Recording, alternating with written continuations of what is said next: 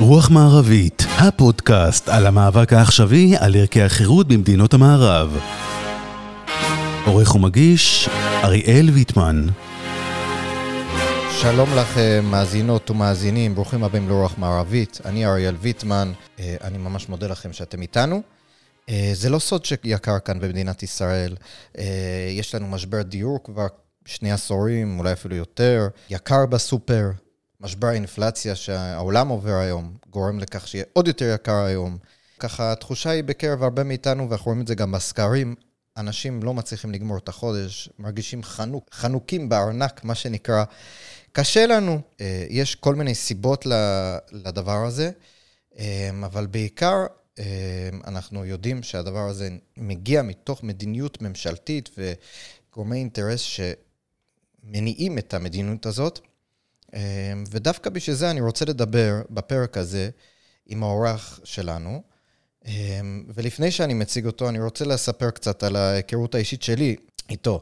אני פגשתי את אה, שלמה בן אליהו כשהוא היה מנכ"ל משרד החקלאות לפני כמה שנים, ואחד הדברים שמיד בלטו אצלי, לפחות בהיכרות שלי מולו, הייתה שהוא היה פחות שר החקלאים ויותר שר החקלאות. למה אני מתכוון?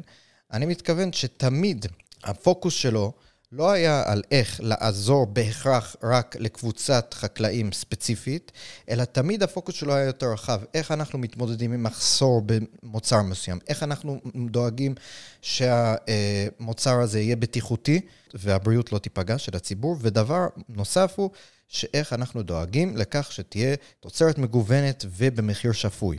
זה דבר שהוא כאילו נשמע מובן מאליו, אבל זה ממש לא.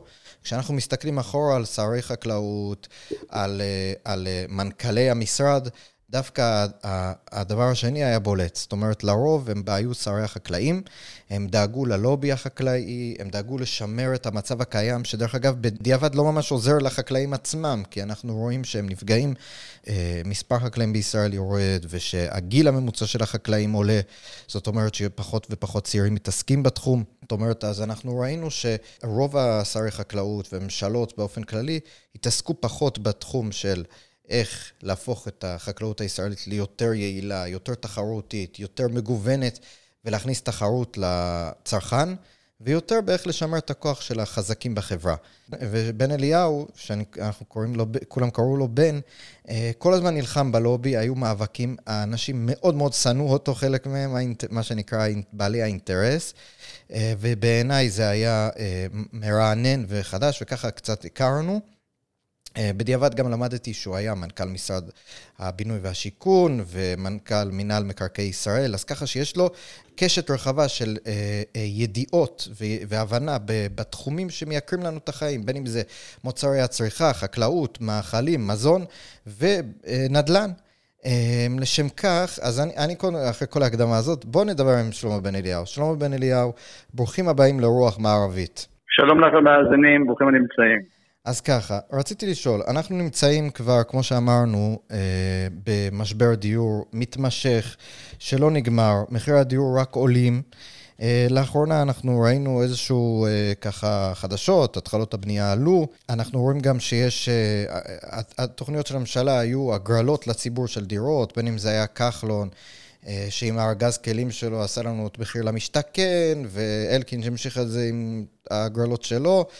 קודם כל, איך אתה רואה את זה מהפרספקטיבה שלך, גם במשרד הבינוי ובעבר גם במינהל, ואיך אתה, איך, איזה ציון היית נותן לממשלות, קודם כל? ושנית, מה הממשלה הבאה, במידה ותקום כאן ממשלה בעוד תקופה, כי אין לדעת במחוזותינו, אה, מה הם יכולים לעשות? מה אפשר לעשות תכלס לפתור את הדבר הזה אחת ולתמיד? אוקיי. Okay. אה, משבר הדיור הוא כבר אה, מ-2008. ולא משנה מי שהיה שר או מנכ"ל האוצר, משרד השיכון, מינהל מקרקעי ישראל, כן. התוצאה היא שנכשלנו. נכשלנו במובן שההיצע של הדירות לא מספק את הביקוש, ולכן המחיר עולה. עכשיו, אם היה מדובר בהיצע של יהלומים, אין בישראל יהלומים, צריכים לייבא. נכון. אבל כאן ההיצע הוא קרקע. נכון שיש גם חומרי בנייה, אבל המחסור העיקרי כאן זה בקרקע זמינה לבנייה. Mm-hmm. וכל השליטה בקרקע ברובה היא בידי הממשלה. כך שאם כל הכלי העבודה היו בידי שר אחד, והוא לא היה אה, מוגבל והיה מעוניין לפתור את הבעיה, אפשר לפתור את הבעיה של משבר הדיור. לכן אני אומר, כאשר במדינת ישראל הגיעו למסקנה שיש משבר במים לפני מספר רב שנים, אגף התקציבים, משרד האוצר והמשרדים המקצועיים החליטו שצריכים לפתור את המשבר הזה, ובסופו של דבר הפתרון של ההתפלה והשבת המים המושבים נתנו שאין לנו בעיה אסטרטגית של מים. נכון. יש דיון לגבי מחיר המים, אבל אין בעיה אסטרטגית של מים. Mm-hmm. כאשר יש בעיה של אה, קורונה, התגייסו כולם לפתור את המשבר של הקורונה. כאשר יש בעיה של, הייתה בעיה של אה, נושאים מסוימים, מצאו לזה פתרון, רצו כביש 6, מצאו פתרון לכביש 6, כן. היו עשו חוק עוקף חוקים. אה, כאשר המדינה רוצה למצוא פתרון למשבר, כמו בעיה של תחבורה במרכז הארץ, אז עכשיו מדינת ישראל קידמה החלטה ותיקוני חקיקה שהולכים לעשות כמו בסינגפור, כמו בסין, לנטרל, לעקוף בעין את כל הרגולטורים כדי שבסופו של דבר תהיה רכבת קלה במרכז הארץ, לפתור את משבר התעבורה במרכז הארץ. כן. אם הממשלה הייתה רוצה לפתור את משבר הדיור, יודעת, יש לה את הכלים ויש לה את היכולת. אם אגף התקציבים ואם מי שאחראי על מינהל מקרקעי ישראל יחליטו שהם הולכים בזה ורוצים להוריד את מחירי הדיור, להגדיל את ההיצע, הם יכולים להגדיל את ההיצע. לפני מספר שנים התירוץ היה שנכון שיש קרקע, אבל היא לא מתוכננת, הבעיה היא ברשויות התכנון במשרד הפנים. נכון. משרד הפנים, בינת שוורץ ומי שבאו אחריה, קידמו תוכניות ויש היצע. Mm-hmm. אחר כך באו ואמרו, המנכ"ל לפני הקודם של משרד השיכון אמר, לא יכולים לבנות כי יש בעיה שאין תקציב מדינה, אז יש תקציב מדינה.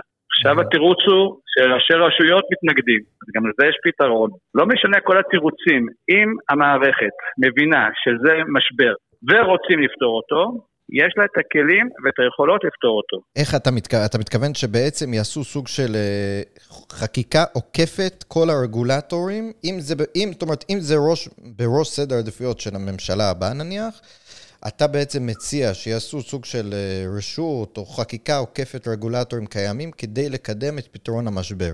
משהו מעין זה, אני אסביר. כשהשר כחלון רצה לקדם את זה, כן. אז הוא אילץ את כולם דרך הסכם קואליציוני שיעבירו לו את הכלי, את הרשויות למיניהם שיהיו תחת אחריותו. נכון. ואז הוא הכניס למשרד האוצר את רשויות התכנון, את משרד השיכון, וכהנה וכהנה גופים כדי שהוא יוכל לנהל, אבל חוץ מ... אבל הוא היה שר האוצר, היה לו עוד תפקידים אחרים. Mm-hmm. זאת אומרת, הוא הבין שפיזור הסמכויות והרגולטורים בין משרדי משרדי השונים ורשויות מקומיות גורמים לכך שגם אם הוא רוצה, הוא לא יכול להגדיל את ההיצע. כן. אוקיי? ולכן הוא עשה את זה, אבל הוא לא היה מספיק זמן במשרד, הוא לא היה, הוא לא היה עסק רק אך ורק בזה, ולכן אני אומר, כאשר הממשלה כממשלה רוצה לקחת נושא ולפתור את הבעיה, היא יודעת בחקיקה ובהחלטות ממשלה להכפיף את כל הגופים לרשות מסוימת, ושהרשות הזאת, זה התפקיד היחידי שלה להגדיל את ההיצע.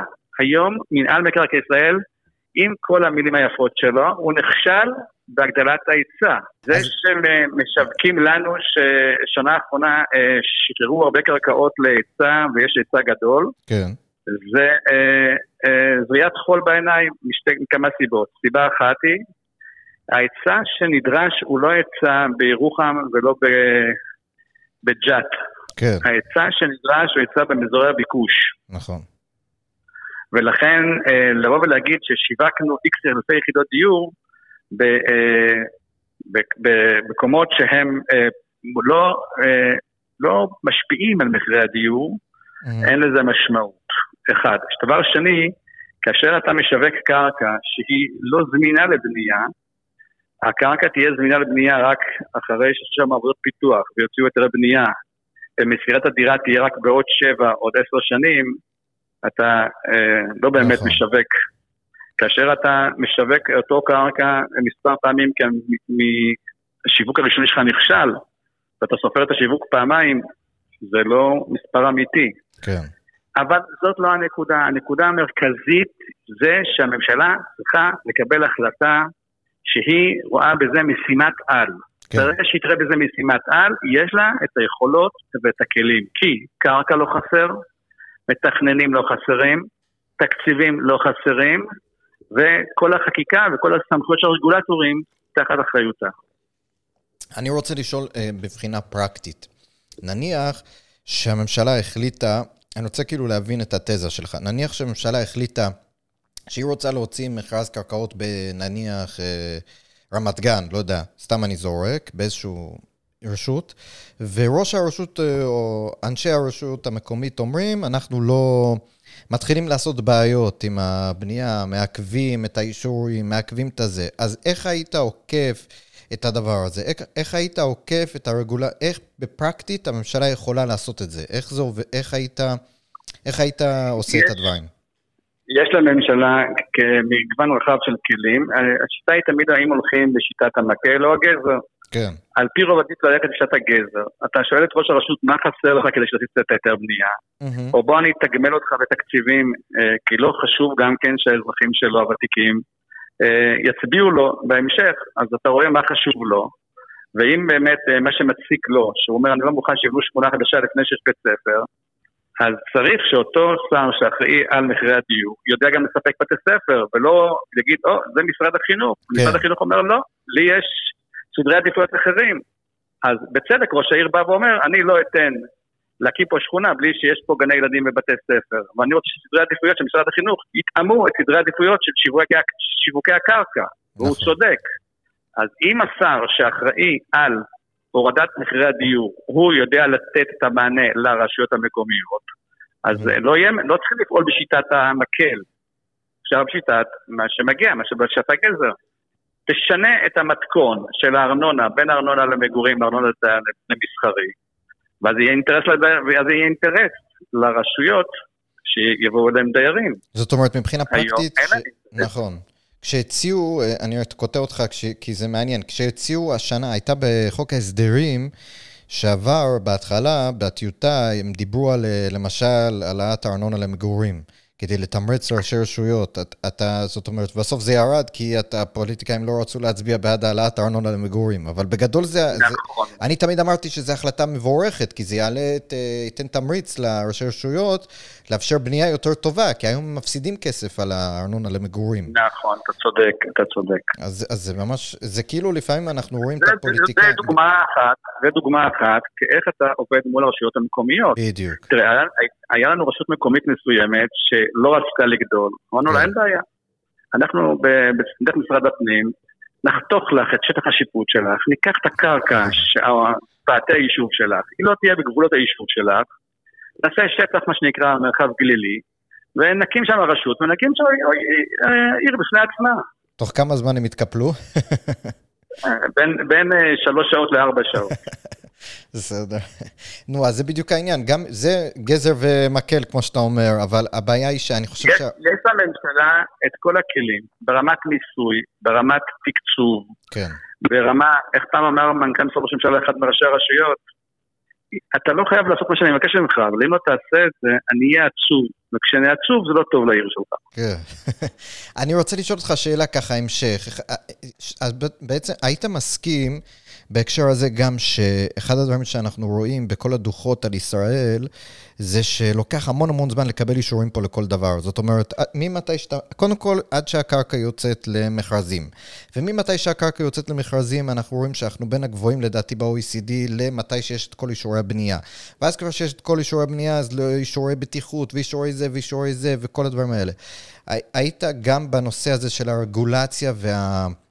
הבירוקרטיה הפנימית של המשרדים ושל כל הגורמים, היית חותך את זה בצורה דרסטית? כן, כן, התשובה היא כן, ויש על זה כבר תוכנית עבודה, והכינו על זה אה, פתרון די יפה במשרד הפנים, רק הוא לא ממומש. כן, זה בדיוק השאלה שלי הבאה. אז למה, קודם כל, הדברים שאתה אומר הם הגיוניים בהקשר הזה, וברור שהמדינה צריכה לשחרר קרקעות ולאפשר יותר, ולהיכנס בכל הגורמים הביורוקרטיים המטורפים האלה, ובאמת יש פה איזה, גם עשו השוואה לא מזמן, ראיתי שבין כמה משרדים ו- ורגולטורים צריכים לחתום עד שתוכנית uh, מאושרת בישראל, לעומת uh, הממוצע של המדינות המפותחות, ובישראל זה כאילו כפול.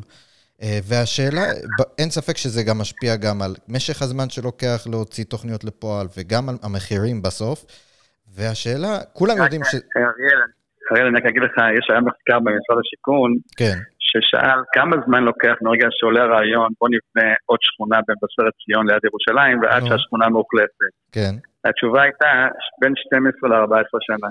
נו, אז, אז ברור שזה גם משפיע בסוף על מחירי הדיור, אין לזה ספק בכלל. אבל אני רוצה להגיד משהו יותר אה, מעשי, ולפעמים קשה מאוד לכופף את כל הרגולטורים ולהוריד את כל הכללים. זה כן. לוקח תהליך ארוך. נכון. צריכים לעשות את זה, אני לא אומר שלא. אבל אני אתן לך דוגמה להצעה שהצענו אותה לאחרונה. היה כנס במשרד השיכון, ששר השיכון ומנכ"ל משרד השיכון אספו את המנכ"לים לשעבר של משרד השיכון ואני ביניהם, כן. והעלינו להם רעיונות. אחד הרעיונות שהעלינו שם, שהוא הרעיון שכעת בודקים אותו לעומק, אבל שחבל שהוא לא נעשה מזמן. גם כשמוציאים היום קרקעות להיצע, וגם אם נאמין למינהל שהוא מוציא מספיק קרקעות להיצע, אוקיי? והתשובה היא שזה לא נכון, הוא לא מספיק, לא משווק מספיק קרקעות לקרקעות למגורים. אוקיי. גם מה שהוא משווק, השמאי הממשלתי קובע את המחיר שראוי שישלמו על הקרקע הזאת. במכרזים. ואני אתן דוגמה, כן. למכרזים. אתן דוגמה, שמאי ממשלתי קבע קרקע במרכז הארץ ל-100 מגרשים, ל-100 יחידות דיור, מהמם. כ-100 מיליון שקל. זאת אומרת, השמאי הממשלתי שהוא אובייקטיבי, בדק מה היו עסקאות מקבילות באותו אזור, והגיע למסקנה, זה היה 100 מיליון שקל. אוקיי. דהיינו, קרקע לדירה אחת, צריכים, רק על הקרקע, בלי הבנייה עליה, צריכים לשלם עליה מיליון שקל. כן. במכרז, ההצעות שהיו, לא של המציע הזוכה, אלא הצעות שצמודות למציע הזוכה, והמציע הזוכה הכפילו את המחיר של השמאי הממשלתי. דהיינו, הציעו 200 מיליון שקל. עכשיו, אם זה היה במכרז אחד שאני רואה שהשוק, היזמים, מציע מחיר כפול מהערכת השמאי, הייתי כן. אומר, השמאי טעה. הייתי אומר, המציע השתגע. אבל אם אנחנו רואים שבשנתיים האחרונות כמעט רוב המכרזים של השמיים, רוב המכרזים שיוצאים, ההצעות שמגישים היזמים, עכשיו זה לא ציבור עמך, זה אנשים, יזמים, שהם מלווים על ידי שמאים, על ידי בנקים שמממנים את ההשקעה, על ידי גופים פיננסיים שבודקים את ההצעה, והם הם אומרים, אנחנו מוכנים להציע מעבר להערכת השמאי. כן. עוד 50, 60 אחוז, זאת 100 אחוז יותר. זאת אומרת, הם צופים את העלייה. אומרת- כן. זאת אומרת שהם א' לא מאמינים שיש היצע באותו מקום. כי אם כן. היו מאמינים שיש היצע גדול, הם לא היו, לא היו מציעים מחירים כאלה גבוהים. כן. אבל מה המשמעות היא כרגע שההצעות במכרזים הן כפול מהערכת השמאי? המשמעות היא שברמת השרון והוד השרון, למשל שהיה מכרז כזה, כל הקרקעות הפרטיות שנמצאות שם באזור, שהם שמעו שמחיר הקרקע שלהם היה 100 מיליון שקל לפי הערכת שמאי, אבל הזוכה במכרז שילם 200 מיליון שקל, ישר הם הכפילו את המחיר שלהם. כן. מה קורה במכרז הבא ברמת השרון?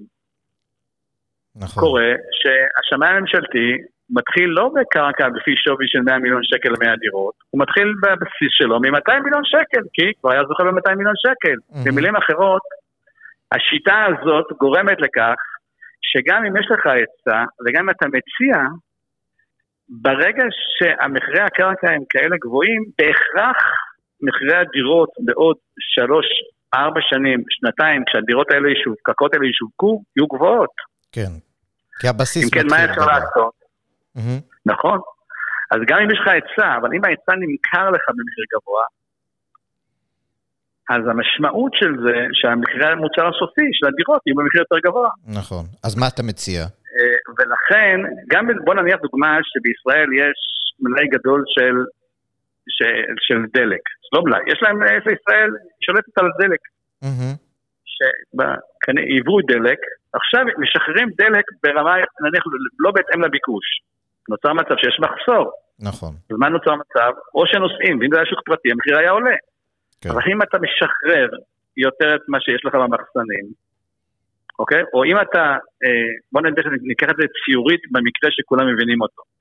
קח את שדה דוב. שדה דוב, קרקע שהייתה, היה בה אה, שדה תעופה, היא עכשיו מיועדת למגורים. נכון. אפשר לבנות בה אלפי יחידות דיור. מהמם. נניח כעת לצורך השיחה שלנו 15,000 יחידות דיור.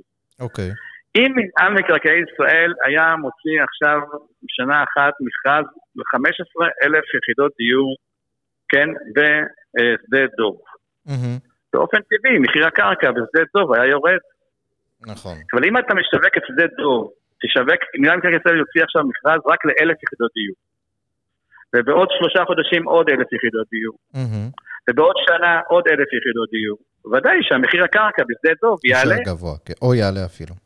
זאת אומרת, ההיצע קיים, אבל שיטת העבודה של המינהל, כי הזווית ראייה וה-DNA של מינהל מקרקעי ישראל, והזווית וראייה וה-DNA של אגף התקציבים שאחראי על התחום הזה, זה איך להוציא כמה שיותר תמורה מעם ישראל מה, מהקרקע. איך כן. להגדיל את הכנסות המדינה מהקרקע.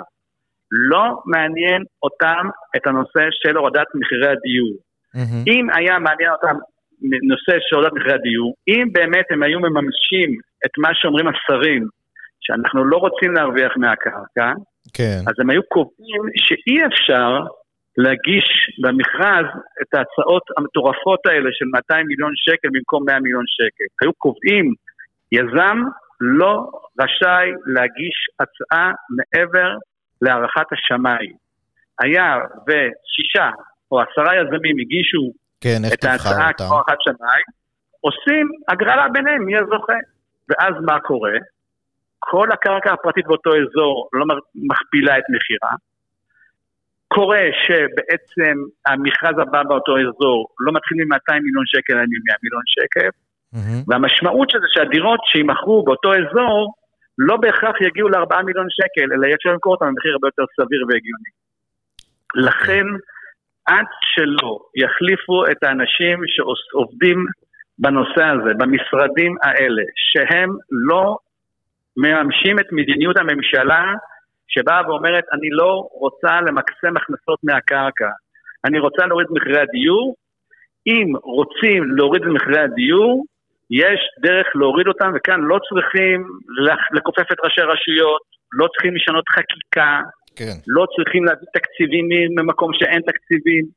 פשוט לא יכול להיות, אם מי שיבדוק מהם התקבולים שיש למדינת ישראל בשנת 2021 ו-2022 מהקרקע, כן. מה ההכנסות של רשות מקרקעי ישראל מהקרקע, יראה שהם גבו מחיר מטורף. מהמם. הכניסו לאוצר המדינה עשרות מיליארדים, מיליארדים של כספים. הכסף הזה בסופו של דבר, יש לשר האוצר לחלק אותו לפנסיונרים במערכת הביטחון, למערכת הבית- למערכת החינוך, כן. לכולם. מי ש... אבל מי משלם את זה? אותו הציבור. זוג צעיר שמשעבד את החיים שלו במשכנתה גבוהה לאורך 20 שנה, לשלם על קרקע של המדינה שהיא לא תכננה אותה נכון, לא שיווקה אותה נכון, מהמם. במחיר מופעל. כן. אני מסכים איתך, ב- כאילו על, ה, על הבעיה, אני לא לגמרי סגור על הפתרון, אנחנו, אני צריך עוד לחשוב על זה, אבל זה רעיון שהוא, אנחנו לא שומעים אותו הרבה, דיבר, גם אמרתי לך את זה באופן אישי, זה, זה משהו שלא מדברים עליו יותר מדי, זאת אומרת, גם כאשר, אה, לפי טענתך, לפי מה שאתה אומר פה, גם כאשר המדינה באה ואומרת, אה, את התחלות הבנייה עלו, אז אתה אומר, אם הבסיס, זאת אומרת, המחיר שהיזמים שילמו על הקרקע כל כך גבוה, גם אם תשווק, גם אם התחלות הבנייה יהיו פי שש, בסוף הם צריכים להרוויח והם ייקחו, כס, אה, המחירים אז יישארו גבוהים. אה, הם לא מסוגלים, מדינת ישראל לא לא מסוגלת להציע פי 6, היא מסוגלת להציע פי עוד כמה לא, אחוזים. בסדר, ולכן, כן, ברגע שהמחיר שלך הבסיסי, שאתה, אתה, כללי משחק שאתה קובע אותם, כן, הם מכריחים את היזם להעלות את המחיר מעבר לשווי של הקרקע, הוא לא יפסיד את המכירה שלו על הדירות, הוא לא רוצה להפסיד. כן, אז אם הוא שילם כפול, אז אז הוא יתחיל את הבסיס שלו במחיר כפול. נכון. אני רוצה לשאול אותך, אז מה כולם, מה יטענו לך האחרים? יטענו לך. אה, תשמע, אם נעשה את זה כש- בשיטה שאתה מציע, אז היזמים ירוויחו. כן, אותי לא מעניין שהיזמים ירוויחו.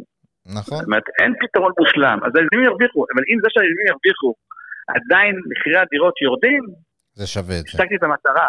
נכון. אני רוצה לשאול אותך, בן, אה, שאלה נוספת בתחום אחר לחלוטין. אה, כן. אנחנו מתקרבים לחגי ראש שנה, זה שבוע הבא, אני לא יודע מתי, אני לא יודע מתי נשחרר את התוכנית הזאת, יכול להיות שקצת אחרי, קצת לפני, זה לא משנה, אנחנו בסביבות החגים. ובכל שנה בחגים, אני זוכר גם כשאתה היית במשרד החקלאות, גם עכשיו, יש לנו כל פעם איומים במחסור. בתקופת הקורונה זה היה מחסור של ביצים, וגם לפני כן, בכל פסח יש מחסור של ביצים, ויש מחסור בפה ומחסור בשם, ותמיד יש איומים כאלה ואחרים. איך ה... קודם כל, מניסיונך, איך הדברים האלה עובדים? האם זה באמת, יש תמיד מחסור? או ש... למה יש מחסור? זאת אומרת, ברור לי שזה בגלל השוק המתוכנן ובגלל איך שהמדינה אה, מנהלת את השוק הזה, אבל הייתי רוצה לשמוע את זה קצת ממך, מניסיונך שם, ב... איך ראית את הדברים. אוקיי, okay. אני אגיד את זה כך. אה, מוצרי חקלאות הם אה, כוללים בגדול פירות, ירקות, כן. עוף, כן. ביצים, בשר, מוצרי חלב, חלב. דבש, יין, ועוד מספר רב של מוצרים שבכלל לא גדלים בארץ, כמו אורז. נכון. חייבים לייבא אורז, נכון? אי אפשר לגדל בארץ אורז. קפה, אין בארץ, צריכים לייבא. סוכר, לא גדל בארץ, צריכים לייבא. קקאו וכולי. זאת אומרת, יש, אם תסתכל בסופרמרקט, ותראה איזה מוצרים שהם מוצרי חקלאות, ותראה איזה מוצרים אה, שמעובדים, שיש בהם הרבה רכיבים שמיובאים, mm-hmm. תגלה שהרבה מאוד המוצרים שנמצאים בסופר הם מיבוא. נכון. לכן כשהחקלאים אומרים אנחנו נלחמים נגד יבוא, כי אנחנו רוצים את תוצרת הארץ, טוב, אתה רוצה תוצרת הארץ, אתה יודע לגדל אורז? לא. נכון. אתה לא יודע לגדל אורז, צריכים לייבא אורז, אתה לא, אתה לא יכול להגיד אני מתנגד ליבוא. נכון. באופן גורף. אוקיי, עכשיו בואו נראה על מה כן, למה הם מתנגדים ומה קורה בזמן שבאמת יש לנו את החגים. קודם כל, צריכים לזכור שסך הכל, אה, מתי אנחנו מייבאים? כאשר יש מוצר שבו הוא מוצר עונתי, דהיינו, ענבים לא גדלים במשך כל השנה. בוטניקה לא מאפשרת לגדל ענבים גם בקיץ וגם בחורף כל השנה. Mm-hmm. אז בתקופה שבה חקלאי ישראל לא יודעים לגדל ענבים, כי הקרקע לא מאפשרת לגדל ענבים נכון. בחורף. אין שום סיבה לא לייבא ענבים מחוץ לארץ. Mm-hmm. כל מי שנמצא באירופה, נכנס לסופרמרקט, לא משנה, משנה אם זה ינואר, פברואר, יולי, אוגוסט או תמיד יש את זה. תמיד יש ענבים. נכון. למה? כי כשאין מייבאים. Mm-hmm. אז קודם כל, זאת אומרת, כשיש עונתיות, צריכים לאפשר יבוא. אחד. כן. דבר שני, כאשר יש לנו גם כשאין לנו נטיות, אבל יש נניח מחלה בצמחים, נניח מחלה שגורמת שיש מחסור בעגבניות. אז מה?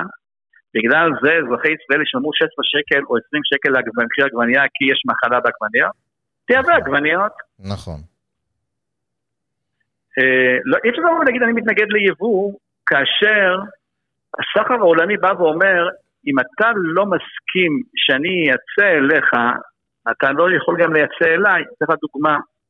סין התנגדה שאנחנו נייצא אליה מוצר, אה, מוצר אה, פירות הדר. Okay. היא הסכימה בתנאי שאם אתם רוצים לייצא אלינו פירות הדר, אנחנו נוריד את המכסים, תייצרו לנו פירות הדר, בתנאי שאנחנו נשווק אליכם אגסים סינים ואל תגבו עליהם מכס. כן.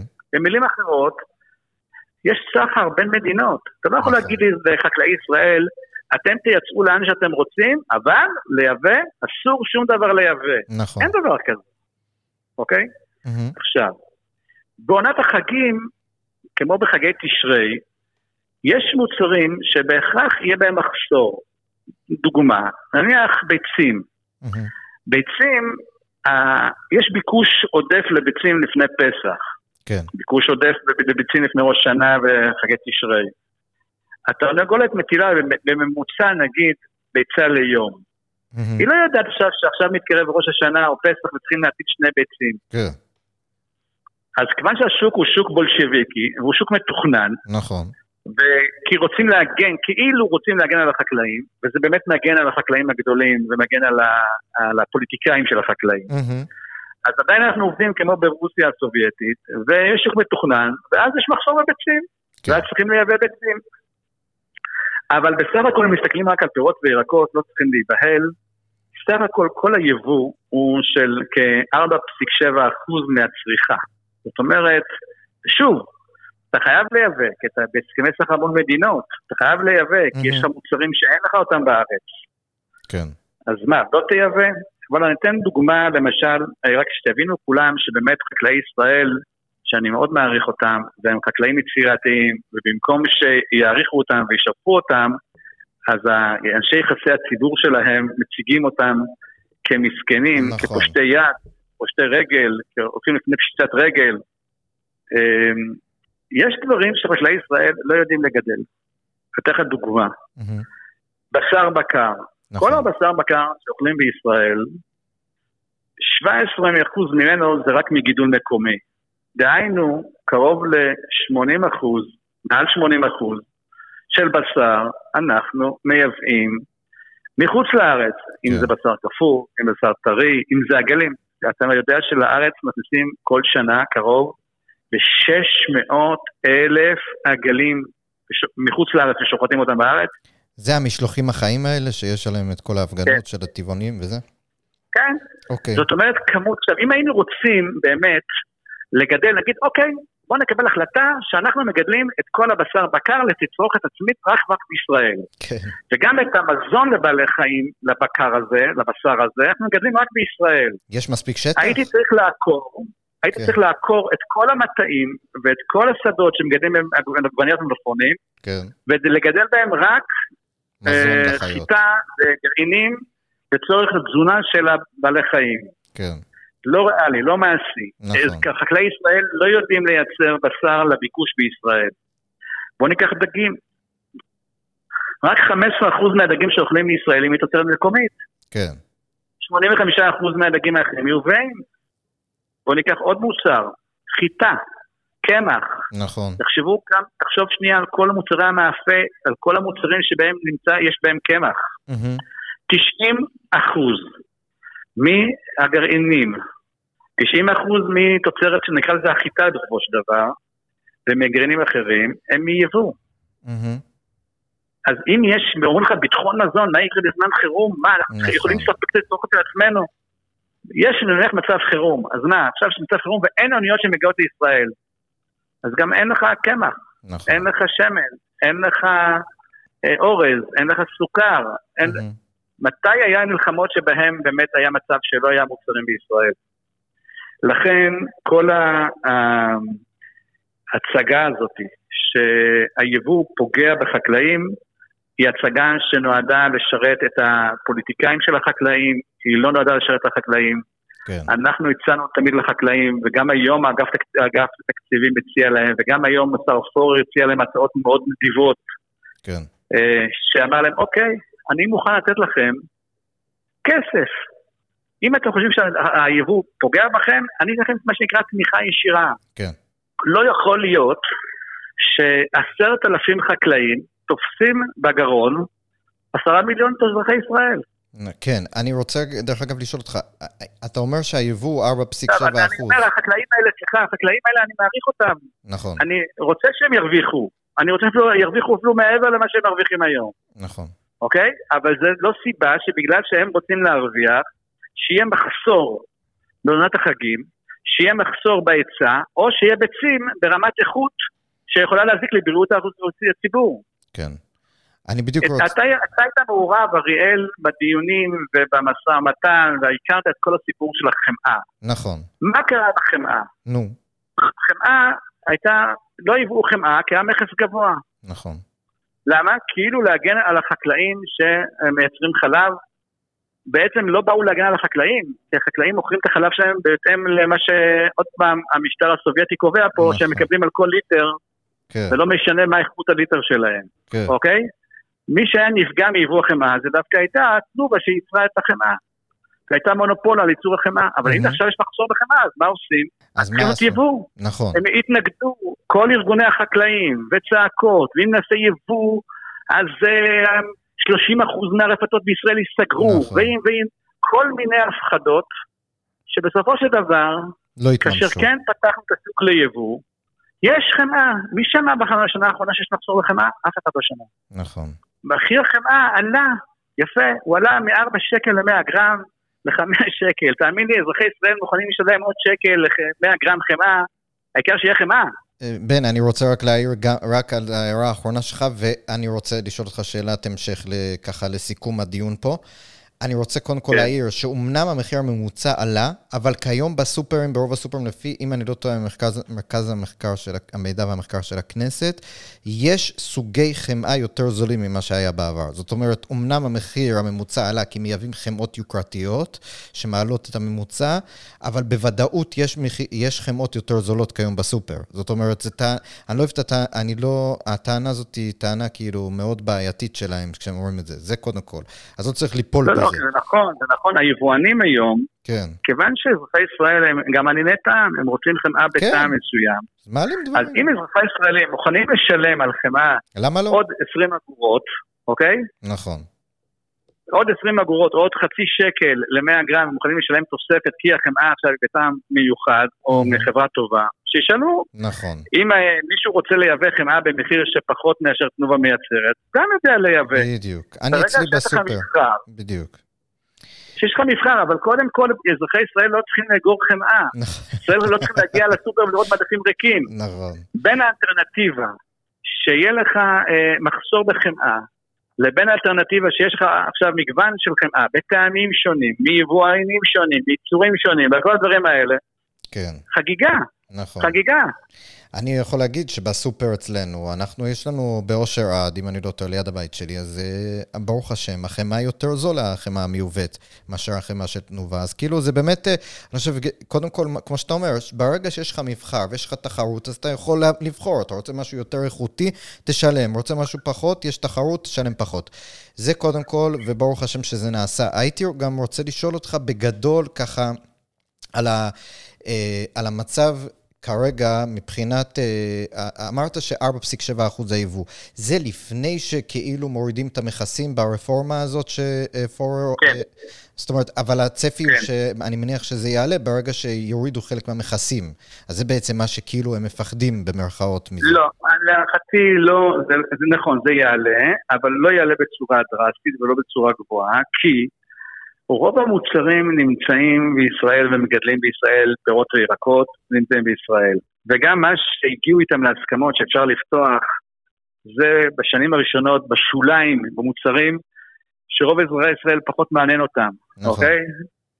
אה, ולכן יש איזה משהו נניח סמלי שפתחו אותו, כמו נניח את האננס. נכון. שאננס מי שנמצא באירופה וקונה אננס, הוא משלם עליו אה, דולר וחצי או יורו וחצי עד שני יורו. כן. בישראל אתה משלם על האננס 30 שקל. כן, לאחד. מטורף. כן. עכשיו, כמה מגדלי אננס יש בישראל אפשר לחשוב? כמה? אנחנו יודעים כמה? מדוע אי אפשר לקחת את מגדלי האננס בישראל, להגיד להם, שמעו רבותיי, מהיום והלאה תצאו לפנסיה, קחו מאיתנו כל חודש 20 אלף שקל נטו, תלכו, תלכו בתי מלון, עזבו אותנו, תנו לנו לייבא אננס ונמכור אותו כאן בשני יורו לאננס. נכון, מה הסיפור? נכון. על מי אתה מגן פה? לא. חשובים פה אזרחי ישראל? כן. עשרה מיליון תושבים, תשעה מיליון תושבים פחות חשובים מאשר כמה מגדלים, יש מגדלי אננס בישראל? נכון. יש לי הערה אחרונה לסיכום, ותגיד לי מה אתה חושב על זה. נניח שאנחנו חותכים, אה, אה, חוסמים את הכל ליבוא. אחד הדברים שדיברנו עליו זה הביצים. שוק הביצים גם חסום מבחינת יבוא. פחות או יותר, וגם, אלא אם כן יש מחסור והשר מאשר ומאשרים וכולי ויש פרוצדורה. אבל בגדול לא מייבאים כמעט ביצים, אלא במחסור. והשוק עצמו הוא מתוכנן בצורה סובייטית, השוק בישראל. זאת אומרת, אם אני נגיד רוצה לפתוח עכשיו לול ולגדל ביצים, זה כמעט ובלתי אפשרי. אני זוכר ש... נכון. יוצר מצב שהרי על מי אנחנו מגינים? אנחנו לא מגינים על כל מי שרוצה להיות חקלאי ולגדל ביצים, וזה בעצם כדי להגן על משפחות ועל, חקלא... ועל חבר'ה שהם שנים על גבי שנים מעבירים אחד לשני את המכסות. או שהם בכלל לא עובדים ומוכרים את המכסה שלהם למישהו אחר, או משכירים אותו וכאלה.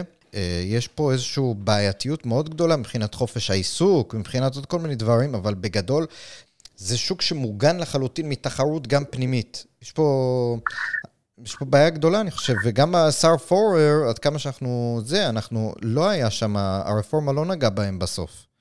בנושא הזה. לא. הרפורמה אה, כן אה, נגעה בהם, אבל הם. עדיין, הם הצליחו לבלום אותה כרגע כן. כי יש בחירות. מהמם. ולצערנו הרב, יש חברי כנסת שהם אה, לכאורה רוצים לייצג את, אה, את האינטרס של הציבור, אבל מייצגים את האינטרס של קבוצה קטנה מאוד מאוד מאוד כן. מאוד מהחקלאים, שהם מגדלי התרנגולות למאכל, להטלה. מהמם. הנושא העיקרי מבחינתי זה לא המחיר ולא הכמות של ההיצע, לפי דעתי הנושא המרכזי כאן זה הנושא של בריאות הציבור. כן, ואני אסביר. ברגע שיש אנשים שיש להם כספומט לגדל את אה, תרנגולות להטלה. והם או שמגדלים או שמוכרים את המכסה שלהם, אין להם שום אינטרס להתייעל, כי הם מקבלים, יש להם כאילו, רק הם רשאים לייצר, ויש להם מחיר שהם מקבלים על כל ביצה. איזה סיבה יש להם להתייעל ולהוביל את הביצים בקירוב? אין להם שום סיבה. נכון. איזה סיבה יש להם להשתדל לצור, לאיזה משהו ספציפי שמבקשים מהם? הם לא ישתדלו. ולכן צריכים לפתוח את השוק הבולשיביקי הזה כשוק חופשי.